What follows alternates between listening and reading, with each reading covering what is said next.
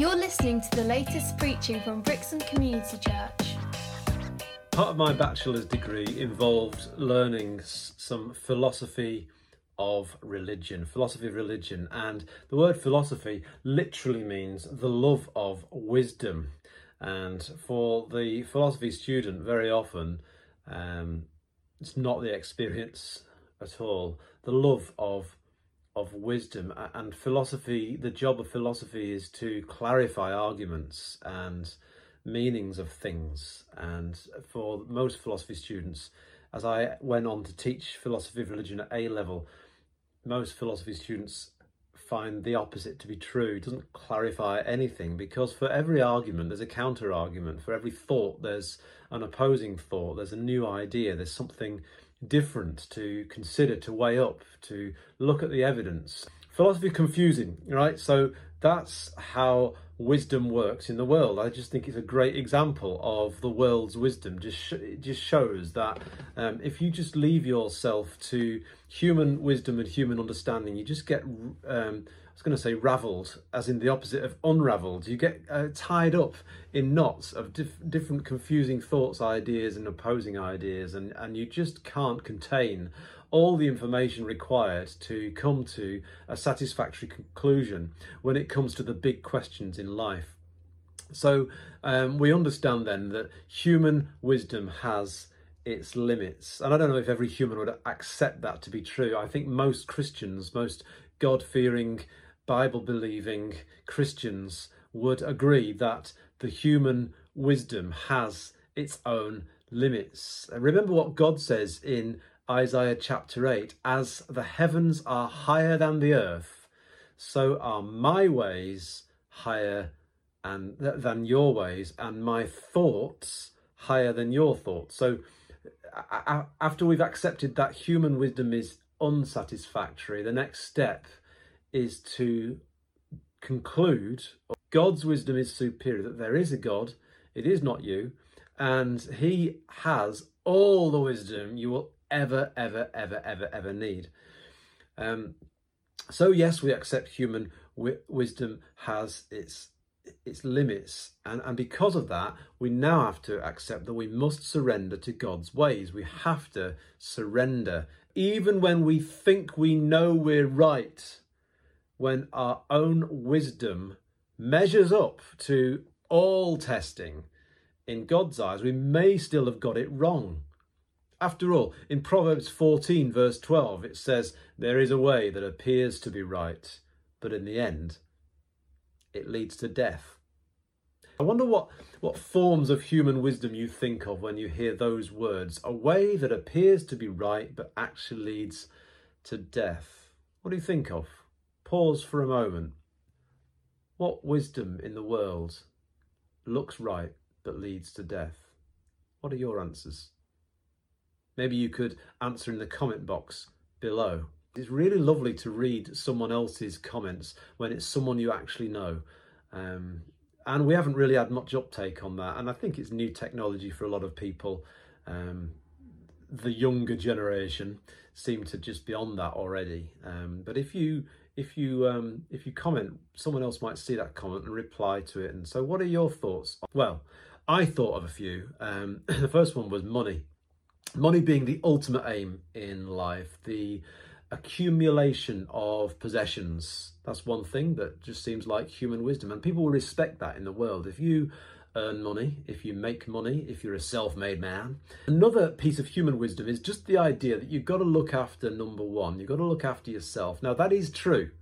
Self care is very important, and I've heard of pastors, missionaries, healthcare workers, people who lay down their lives for others being burnt out. But we do have to look after ourselves to an extent, but to make that the number one priority, looking after number one, is a very selfish ambition, a selfish aim. So we've got money being the ultimate aim. We've got looking out for number one. I've also um, got one final thought of a way that seems right, and that is just the idea that if it's not scientifically proved, it's not valid. And we've been told during the coronavirus that we are following the science, which I've said in a previous video isn't always uh, as clear cut as you might think, because there's more than one viewpoint within the scientific community. The idea that things um, can only be scientifically proved if they're to be really valid leads to a follow on thought faith is foolishness. So, if you believe that science is king, science is the thing to follow, if that's what we're looking at for our truth, then faith is foolishness because faith is belief in something that we can't see. It's being sure of something we can't see, and uh, and that's that's a problem. That's a problem in our world today. We know as Christians, and we believe that the worst way to seek wisdom is outside of the Word of God. So, over the next few videos, I'm going to be looking at the Word of God and wisdom. In Jeremiah 8, chapter 9, it says, The wise will be put to shame, they will be dismayed and trapped. The wise will be put to shame, they will be dismayed and trapped. Why? Because they weren't wise enough? Because they didn't follow the science? No since they have rejected the word of the Lord. What kind of wisdom do they have? And that's God's perspective on wisdom. The problem for those outside the faith is they can't understand that God's foolishness is actually wiser than our greatest wisdom. In, in 1 Corinthians 3:18, Paul puts it like this: Do not deceive yourselves. If any of you think you are wise by the standards of this age, you should become fools in inverted commas so that you may become wise. So we need wisdom from heaven. Um, James tells us that the wisdom comes from heaven is pure, peace loving, considerate, submissive, full of mercy and good fruit, impartial and sincere. James 3:17.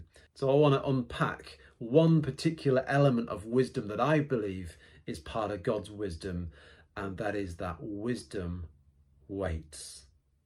One of my earliest memories is when I was taking too long in the bathroom as a child and someone else wanted to get in.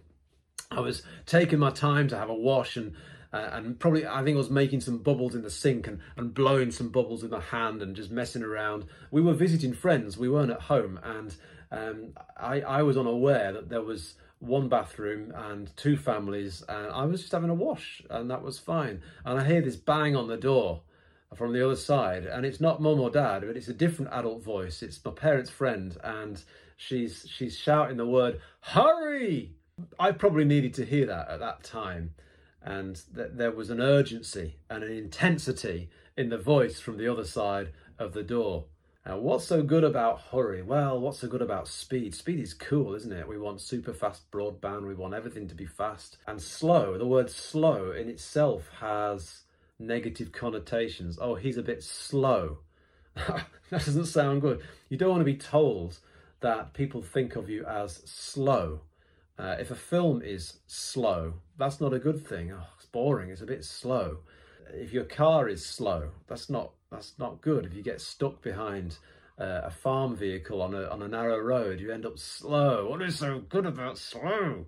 But actually, what we think of as cool and fast God isn't always impressed with. And sometimes hurry is of the devil. It's just something that speeds us up so much we forget God and we forget ourselves. And although I probably needed to hear that message when I was in the bathroom as a child, making soap bubbles when everybody else was waiting for the bathroom, there are still today, if you like, voices at the door saying, Hurry! And even more so at times, voices inside the door of my mind saying, Hurry up, John, hurry up. I wonder if you're the same. Do you ever feel hurried? There's a philosopher who, called Dallas Willard who referred to hurry as the great enemy of spiritual life in our day. Hurry is the great enemy of spiritual life in our day. And his message was to ruthlessly eliminate hurry.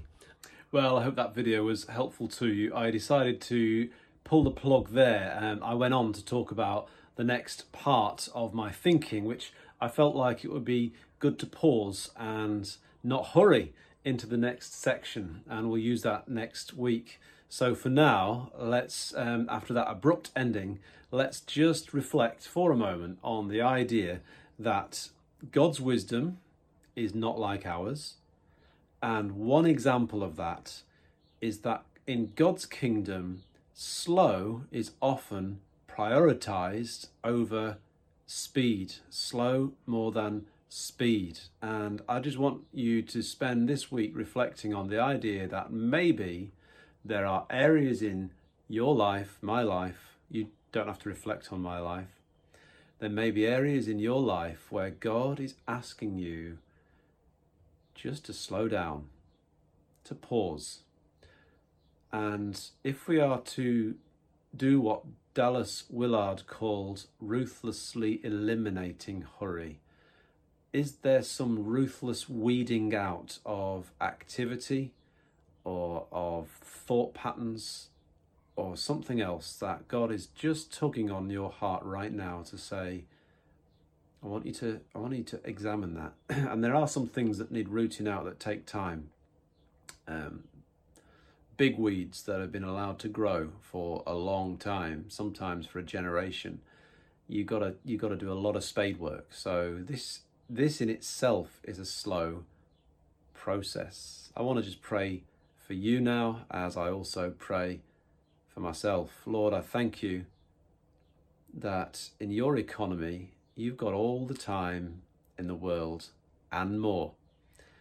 And what you call us to do and the lives you call us to live are often at a different pace from the world's setting, from the, the pace that the world sets. I just pray that you would help us on this spiritual journey to find your pace, to find your rhythm. And as we start to think about how you can't hurry love and that we need to surrender to your agenda, I just pray that you would speak deep, Lord, that you would pour water deep into our soul and nourish us so that we live lives that demonstrate peace that demonstrate your love, that demonstrate your joy, because we're not in a rush. I just pray, Lord, for the, the, the, following videos that are going to come out over the next few weeks, Lord, that you would just minister through them. And as we watch together, Lord, that you would make changes on the inside, that you would tinker with the settings on our hearts and change the whole direction of our lives just because of a few uh, changes that you've made, Lord. Father God, I pray that whoever is watching right now will be blessed, Lord, that your face would shine upon them, that you would give them grace. In Jesus' name. Amen. Thanks for listening. For more information, visit brixham.church.